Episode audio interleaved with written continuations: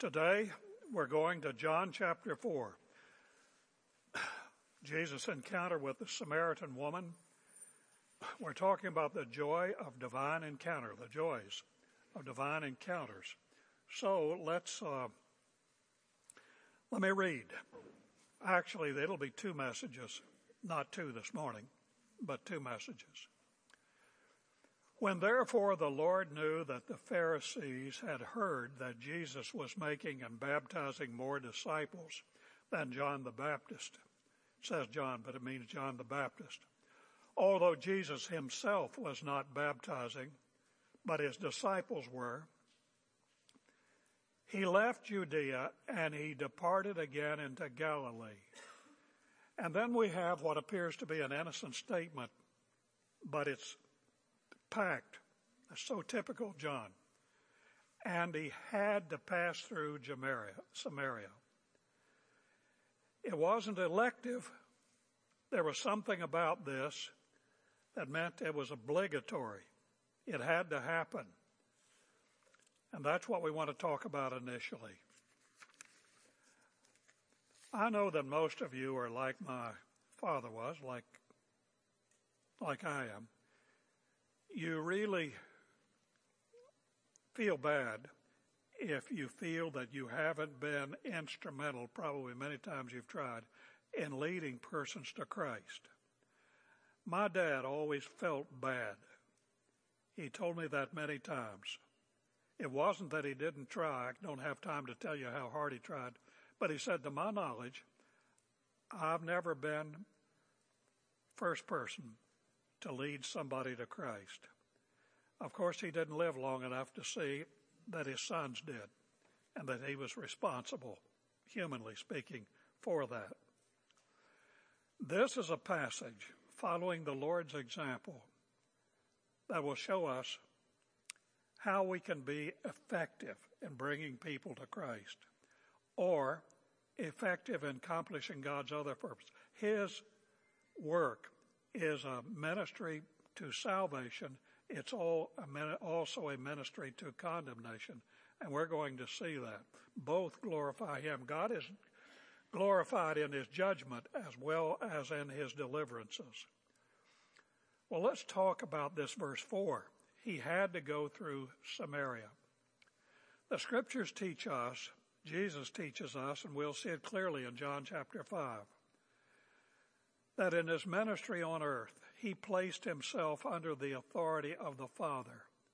John chapter 5 tells us that every movement of the Lord Jesus was dictated by the Father in heaven so that on earth he mirrored what he saw in heaven. So in this instance, Jesus was going where Jews didn't ordinarily go. Let's get this geographical picture. Take a stack of blocks. Up here is a block. This is Galilee. Here's a block right in the middle. That's Samaria. Here's a block down here at the southernmost end. That is Judea. Ordinarily, the Israelites, well, from where you're sitting, we'll put it on the other side of Jordan. The Israelites would not go through Samaria. They didn't like the Samaritans, the Samaritans didn't like them. More about that in a moment. But they would come down, and before they got to Samaria, they would turn left, and they would go on the east side and go down to Jerusalem. And uh, that was just protocol. So it was striking that Jesus didn't conform to the regular pattern. He came from Galilee and he went right through Samaria. Text says he had to. And the point is that Jesus let himself be directed, of course, in a more perfect way than you and I ever can. He let himself be directed by God the Father where the Father wanted him to go. So it is with us. Though, as I say, the, the relationship between us, because we are sinful human beings, He is not. The relationship is not so perfect that we always get our signals right. But what we want to do is, hmm, this is not up here. There should be an A up there. Okay, something went wrong. There we go. Notice the element of divine appointment in the movements of Jesus. That's the first thing I want you to see. The joy of divine appointments, divine encounters. We always want to be open to the Spirit of God and see these things happen. I will give you, uh, I'll give you one illustration. I have several illustrations in this message. When I was in my first pastorate, there was a, a young woman. She was about as young as I was. Church had been growing. We had a lot of younger people. And a very pretty woman. She came to Christ. Her husband was a young executive with one of the railroads. Boy, he was mad. He was hostile. To me in particular, because I had been the one who was directly instrumental in his wife coming to Christ. Don't remember his name, but I remember that we prayed for him, prayed for him a lot. Right here, this is my office where I'm sitting. It's a big room. And right out here was a window. It's kind of a colonial house that we had bought. It's a snowy day. Roads were slick.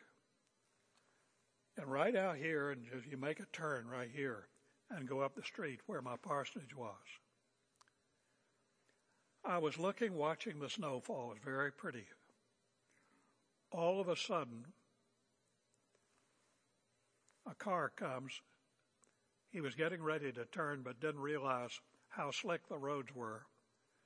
He skidded, went up over the berm, the sidewalk, and into a building. He was not hurt, but I didn't know that. He crashed into the building. I jumped out of my chair and I was the first one on the site. And guess who it was? It was the husband. I was the one that came to him. Just maybe a week or two after that, he received Christ. I had to go. The Spirit of God impelled me. I didn't know who it was. You would have felt the same way. I had to go. There was an accident. When we let the Spirit of God direct us, we wind up in places where we don't expect. And sometimes God uses those as divine encounters, divine appointments to help us lead others to Christ.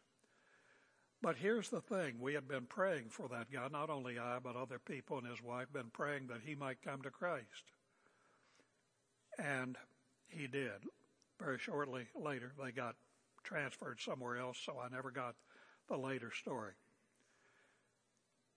You've got to be to be ready to follow, to follow the Spirit of God in these things.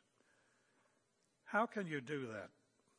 Well, what did I say we'd been doing? Several of us have been praying. You just need to ask God. There are people out there with whom He may have a divine appointment for you, a divine encounter, and the joy of it all when it all comes together, like that old TV show, The A Team. I just love it when a plan comes together, when God's plan comes together. The next thing I want you to notice is the Lord's willingness to venture into unfriendly turf at the prompting of the Spirit. You know, a lot of turf is not necessarily friendly to us. It's not some place where we're just dying to go. We kind of know what is there, and we're hesitant to jump into that. But Jesus knew what was there, and in spite of that, expecting a Samaritan greeting, he goes. Let's read about this encounter after verse 4.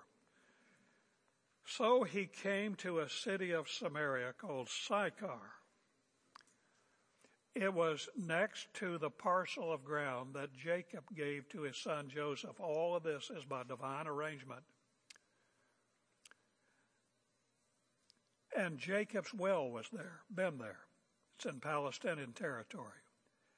Jesus, therefore, being wearied from his journey, sometimes even our weariness, whatever, the very human things, will lead us to stop or be at certain places at certain times. We know nothing about that. It wasn't the case with Jesus. And sitting thus by the well, it was about the sixth hour, high noon. There came a woman from Samaria to draw water. Now, there are two things that come together here a Jew and a Samaritan. That wasn't supposed to happen. And then there was a man and a woman. That wasn't supposed to happen. But the Lord Jesus didn't give a rip because those were based on prejudice. He broke through all the prejudices and he did what the Father was telling him to do. This woman of Samaria came to draw water, and Jesus said to her, very innocently, he knew what he was doing. Would you give me a drink? His disciples had gone away. They weren't there to tell him he wasn't supposed to be there and doing that. They'd gone away into the city to buy food. Verse 9 The Samaritan woman therefore said to him, She was kind of like these kind of ladies. She had spice. And she spoke up. She didn't say, okay, I'll get it. She said, tell me, how is it that you, being a Jew, ask me for a drink since I am two wrong things? I am a Samaritan and I am a woman. For the Jews, John adds, have no dealings with the Samaritans. Jesus answered and he said to her, You know, dear, if you knew the gift of God, if you had any idea who's talking to you and who says to you, Give me a drink, you would have asked him and he would have given you living water.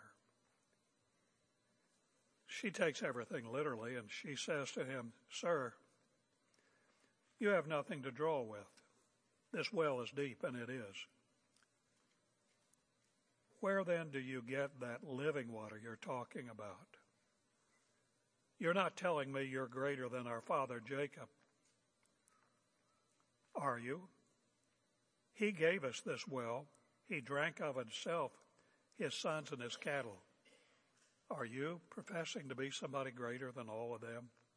Jesus answered and said, I'm paraphrasing a little. Dear, everyone who drinks of this water will thirst again. But whoever drinks of the water that I give him shall never thirst. But the water that I give him shall become in him a, or her a well of living water springing up to eternal life.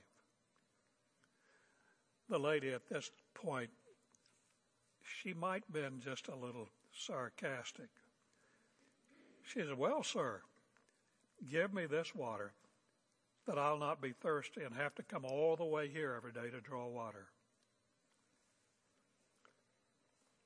Jesus says, uh, Lady, go call your husband and come here. She was caught. She answered and said, Sir, I don't have a husband. Jesus said to her, Boy, you got that right. You have well said, I have no husband. You have had five of them. And the one with whom you're not now, she was an American, is not your husband. You guys are shacking up. You said this truly. Oh my gosh. How does she get out of this? Sir, I perceive that you are a prophet. We'll come back to that. But we notice Jesus' willingness to venture into unfriendly turf at the prompting of the Spirit of his Father. Got to be willing to do that. I, uh, I've told this story years ago I was in my little church there in the famed town of Poca, West Virginia, the home of the polka dots, literally. It's quite the town. And uh, there was another town just down the road. In West Virginia, things are kind of close together. His name is Dunbar, and that was the site of West Virginia State College. And if you get the date straight, I was there from 1963 to 1970. Those of you who are a little older, one or two of you, you will remember those days.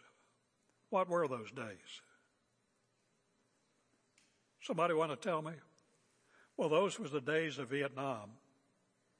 Those were hard days in America. Those were the days of all the hippies and the yippies and all of that. And kind of like today, everything was, was in a swirl, a political swirl. And people hated one another. Those people, their, their kids are now doing what we've got in this country. Anyway, they were not pleasant times to live in. I lived right through them. There was a college over there, West Virginia State College, and it was mostly, not entirely, just flip flop of what you usually see, a black college. There were some whites. And I just felt a burden to go over there and maybe see if I could get something going on that campus.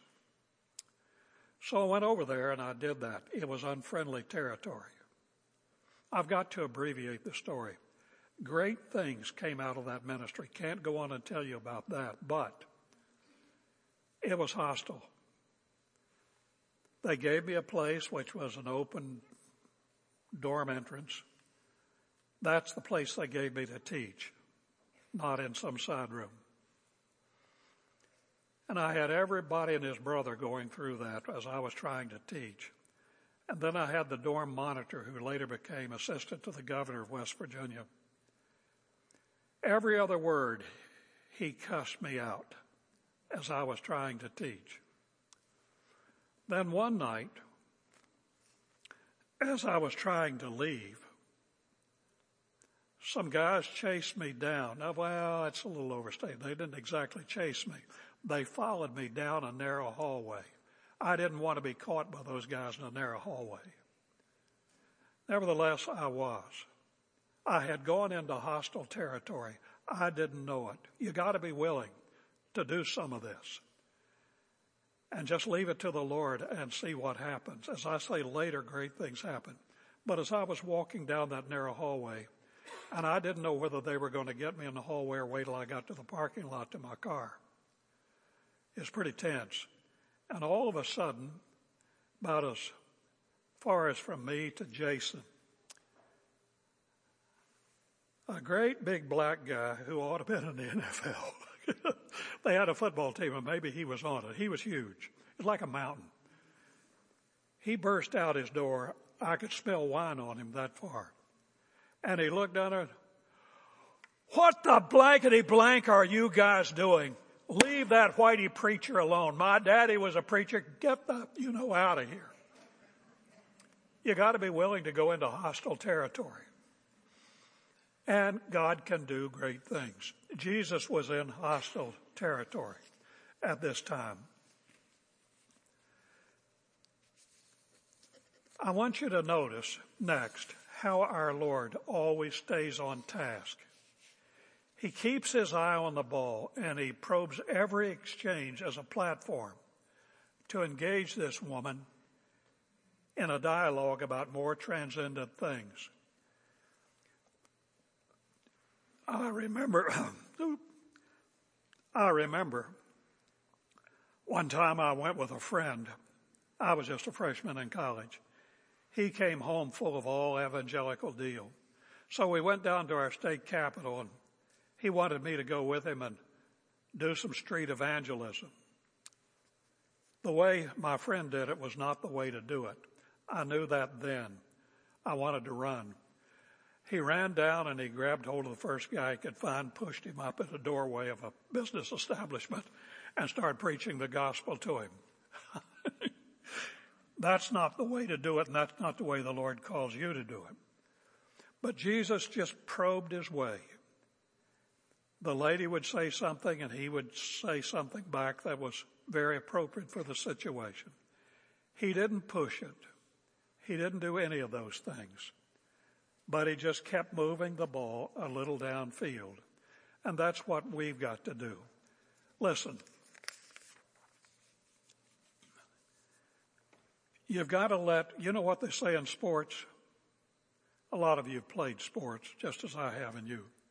What would the coaches say? Let the game come to you. Don't go out and force doors and break windows. Just let the game come to you. And a lot of times, if we're prayerful and we ask the Lord to help us, we'll do what Jesus did. Just let the game. Listen, if that woman had rebuffed him said, I don't want to talk to you, he would not have chased her down the road towards Samaria. He wouldn't have done that. He would have let it go. One time I was on an airplane and uh, going somewhere, I don't remember where, but I used to fly a lot doing ministry. And a, uh, and a uh, hostess, Chuck, where are you? He used to be one of those. He would well, it was a man. I was a lady, not a man. She came back to me and she said, Sir, I wonder if you would mind something. She said, There's somebody, don't remember who, up here, who would really be helped if they had your seat. And said, I have a seat for you. It's actually up closer to the front. Well, I always tried to be ready. I pray and that sort of thing. You can do the same thing. And I would usually, not always, have my Bible there, and I could read my Bible. But I also had my Greek New Testament there, and I deliberately was reading it, not to show off, but because it might raise questions. So that would open doors. So I went up to the front, took the seat that she gave us, a good seat, and beside me was a distinguished gentleman. He was a Cambridge University professor, a science professor, marine science, as I recall. And just as I hoped by bringing out my Greek New Testament, he looked over and he said, What are you reading? And I told him, and he was very interested.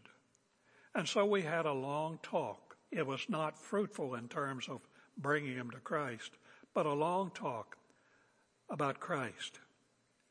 Sometimes you just got to put it out there a little bit. You've just got to be willing to take the risk. And sometimes it is a risk. We had a man in our church, no longer here, long gone, but he had come to Christ in this church. And he had his Bible there and he was seated near the front, you know, in the commoner section. And he was just there and he went by and some guy, you know how they kind of get jammed up waiting for people to put their baggage up.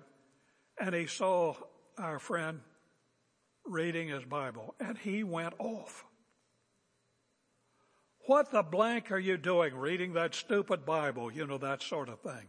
Trying to humiliate him.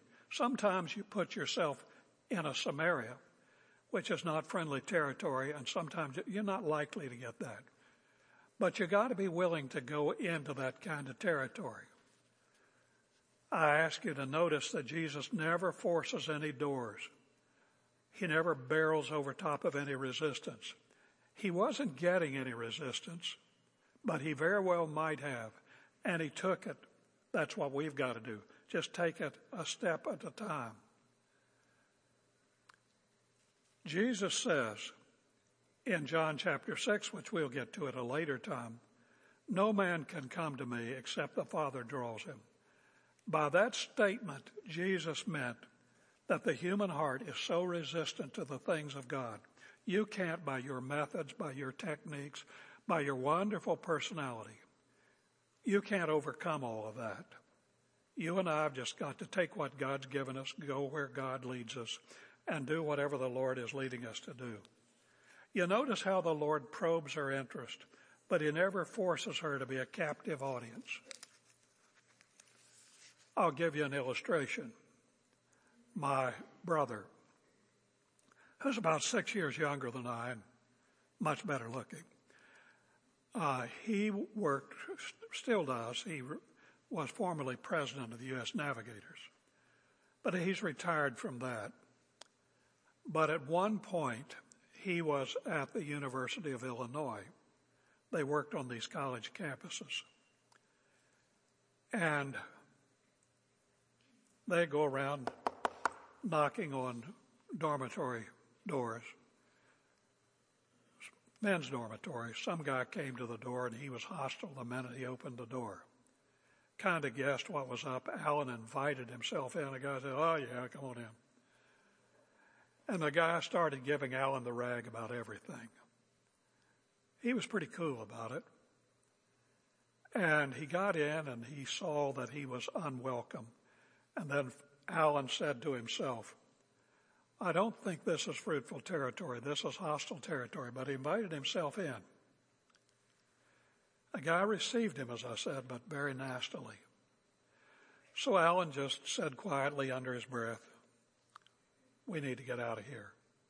But as he was going out, he looked at all the walls in that guy's dormitory, and they were just full of pornographic, salacious material.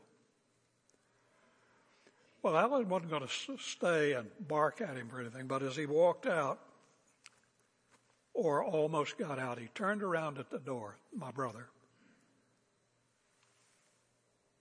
He looked at those things. But before I leave, I want to tell you one thing. God, a holy God, is going to bring you into judgment for all this crap. All of a sudden, the guy settled down and they had a good long talk about the things of Christ. He put himself, was willing to put himself, not force himself on, but put himself in hostile territory. You can't, I'm saying that in following Christ, people, we can't always play it safe. Which is, we like to do. We hate rejection. But he put himself in that kind of territory to see if he could find an opening like Jesus did to this woman. And this woman went along with it. She didn't know where she was going, but Jesus just played along with it. And that's the way it sometimes works. And you get an opening that may lead to somebody coming to Christ. My youngest daughter, Julie, and her friend Val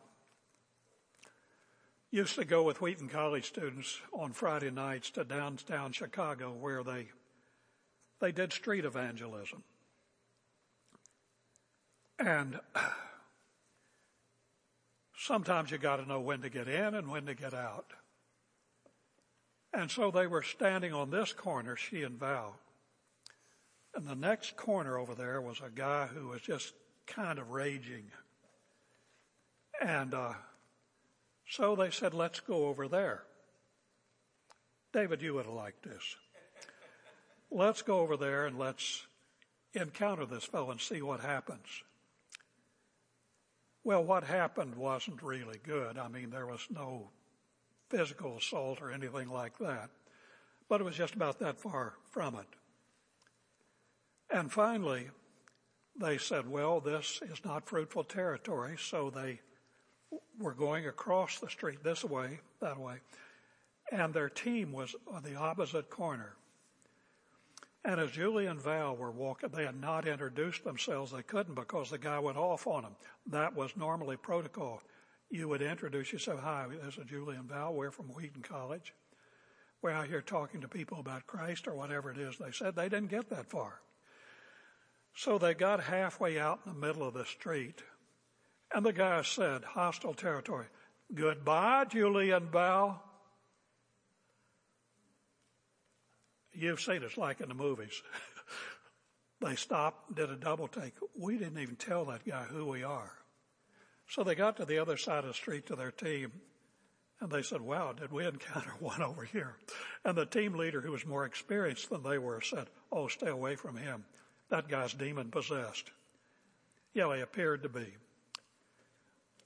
Well, we need to test the waters and go into places where we're not welcome. Because as I say, remember in witnessing, I was never told this, but I learned it along the way. It's in the scriptures. We have, as we preached right here this morning, most everybody here is a believer. Some usually are not. We have a ministry of condemnation and a ministry of salvation. And as we share the gospel, or we try to share the gospel, some people are stiffening their hearts against the truth. They may even slander and slur the truth. Who knows what God's purpose is for them, but if they reject it, we have served God's purpose. I tell myself that all the time. That I'm serving God's purpose either way. So are you when you share the gospel. Next, notice that the Lord does not accommodate his message to her cultural prejudices in the names of religious tolerance. Let me read this. Sir, I perceive that you are a prophet, verse 20. Our fathers worshiped. Now she's appealing to her cultural sensitivities. Look, we're on a different page. Our fathers, oh, I gotta get, our fathers worshiped in this mountain. You people say you're a Jew. That in Jerusalem is the place where men ought to worship. We're on two different pages. You go your way, I'll go my way. Jesus said to her, you notice he didn't say, oh, I don't want to step on your cultural sensitivities. I don't want to do that. I want to be nice. That's not where Jesus went. He said, woman, that was not discourteous, gune. It was like saying, ma'am, woman, believe me, the hour is coming when neither in this mountain, the mountain you're talking about right here, nor in Jerusalem shall you worship the Father. The end of all of that is coming, and it came in 70 AD for the Jews. You folks worship that which you do not know. The God you worship is not the true God. We Jews worship that which we do know. Jesus didn't give her an inch. For salvation, lady, is of the Jews. Don't give up ground just trying to be nice. Don't be hateful, I'm not saying that. But don't give up ground just trying to play the nice guy or the nice lady. I remember a friend of mine, she's now passed. She was just a little older than Ossie and I in that same church. I remember leading her to Christ. Another guy and I would go to her house. Her husband built interstate roads. She was a very sharp lady. She was very receptive as Leon and I would go in. We went one Thursday night. We decided she was receptive enough, so we'd go back the next Thursday night. I don't remember. How, I don't remember how many nights we did it, going back to her place. But each night she would react. I would tell her, Joyce, you've got to understand this. You are a sinner. You are lost. She'd react to that because she was kind of sophisticated even for our small town. And by this time we were on a first name basis and she would say, Jimmy, I hate that word, sinner. Reminds me something these hillbillies write on rocks. It was. It was that kind of place. I said to her, and you've got to do in that situation, Joyce, I note that you react every time I use that word. That's why I'm using it because there's where the stumbling block is. You will, you are self-righteous. You will not admit that you are lost, that you are a sinner. That's what God says, says it right here. You're a sinner. And you're going to have to come to terms with that word if you ever be saved. She got saved. She finally overcame that out in the world with your friends and colleagues, we have sometimes this idea that niceness is godliness. It's not. It's not. I want to make nice. Oh, be nice. I don't mean be hateful, but hold your ground as a Christian. The truth and lies collide. You cannot be truthful and always appear to be nice. I want you to notice the attitude that drove Jesus has to be ours. His disciples come along down here in verse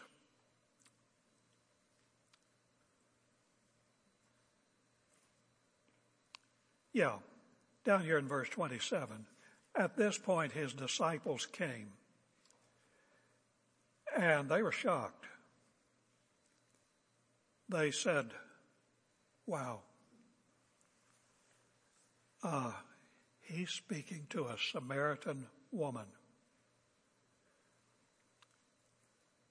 Meanwhile, she went out of the city and said, Come and tell me, I want you to come and see a man that told me everything that I have done. Is this the Christ?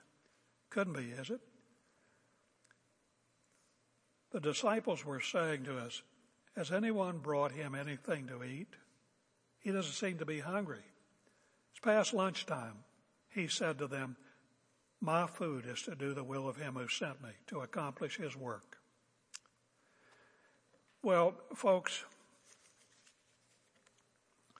there's where we've got to be as Christians.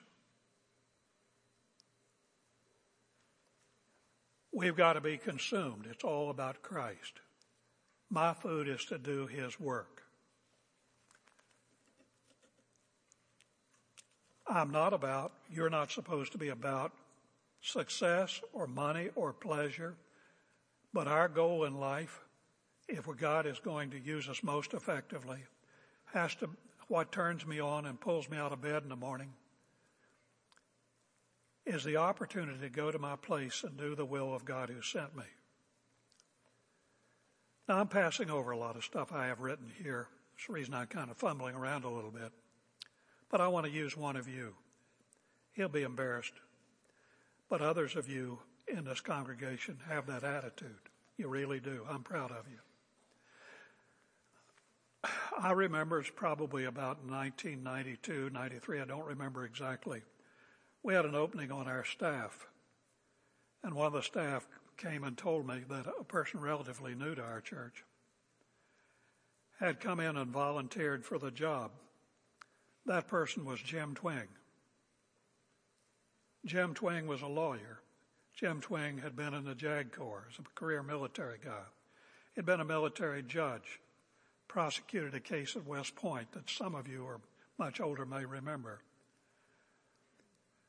And he wanted to come in and do a humbler job than we have him doing now on our staff.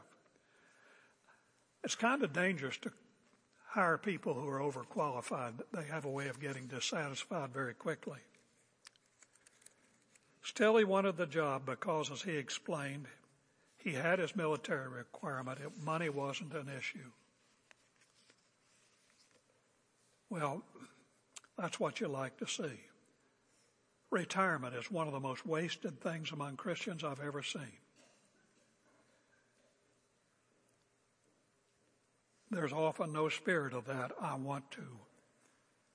My, my happiness, my joy is doing what God has called me to do. When you get there, God can use you a lot better.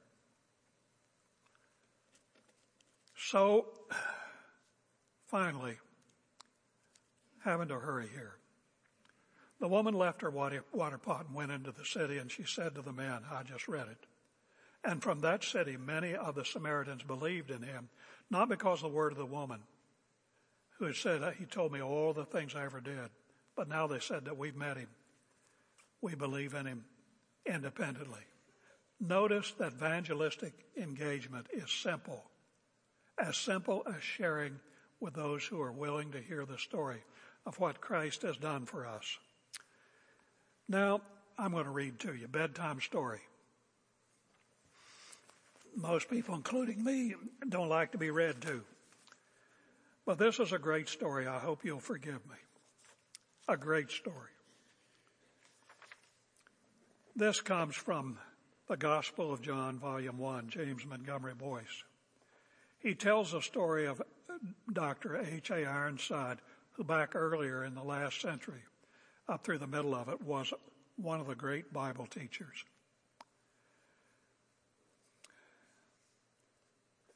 As he was speaking, Dr. Ironside noticed that on the edge of the crowd there was a well dressed man who had taken a card from his pocket and written something on it.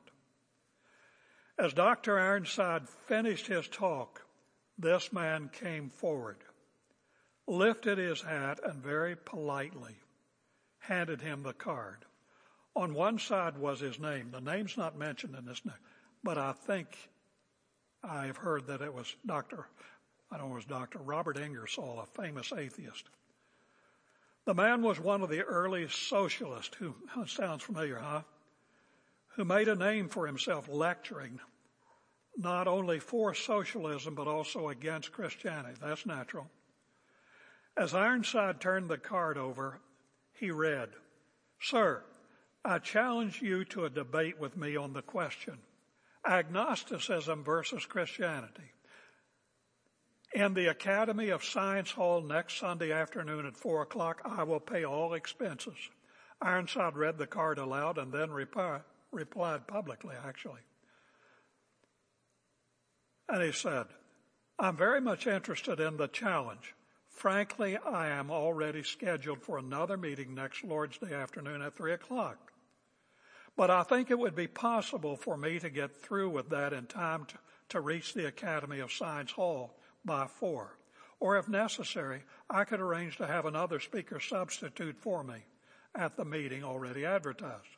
Therefore, I'll be glad to agree to this debate, and this was really wise. On the following conditions, namely, that in order to prove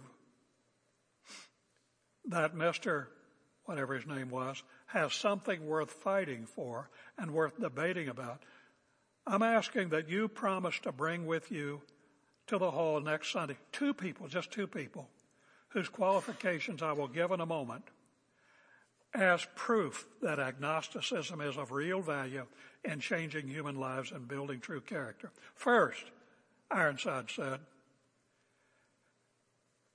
he here in the text it's he, this I make it you, make it more understandable. You must promise to bring with you one man, one man, who was for years what we commonly call a down and outer. I'm not particular as to the exact nature of the sins that had wrecked his life and made him an outcast for society. The point I'm driving at here, you'll get to it, is that sometimes all we need to do is tell our story. Listen.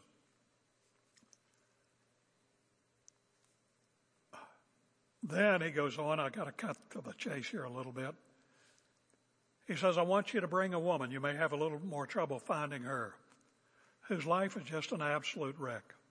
I want you to bring her and have her testify to the same thing. And here's what I'll do, cutting to the chase. Ironside said, and he, he said, you bring just those two people who will get up and test to the, attest to the joys and the life changing power of your agnosticism. I will bring a hundred half men, half women who will get up and testify to how the gospel of Jesus Christ has changed their lives. And the guy said, text describes it. He just smiled wryly no, he couldn't do it. He, he knew he couldn't find people who could testify to the power of agnosticism to change their lives and deliver them from their sins. What did these people have to do? They just had to tell their story. And what I'm telling you is what we see in this narrative. You don't have to be a theologian to go out and be effective for Christ, to be a witness for Christ. Tell your story. Just tell your story. Many of you have been redeemed from tough situations. All you have to do is say, Well, let me tell you my story. You don't have to defend anything. You know your story. It cannot be denied. Well, that's what we ought to do. You can be effective for Christ. You can be effective for the ministry of condemnation or for the ministry of salvation. God is glorified in both. Isaiah tells us that very thing. God is glorified in his judgment. He's also glorified in his redemption. Go out and share the gospel with this world. Let Jesus be our model. Let's pray. Heavenly Father, we want to thank you for this time you've given us together. We thank you for the example of our Lord Jesus Christ. We pray, Lord, that we will heed it, that we will follow it. We ask it in his name. Amen.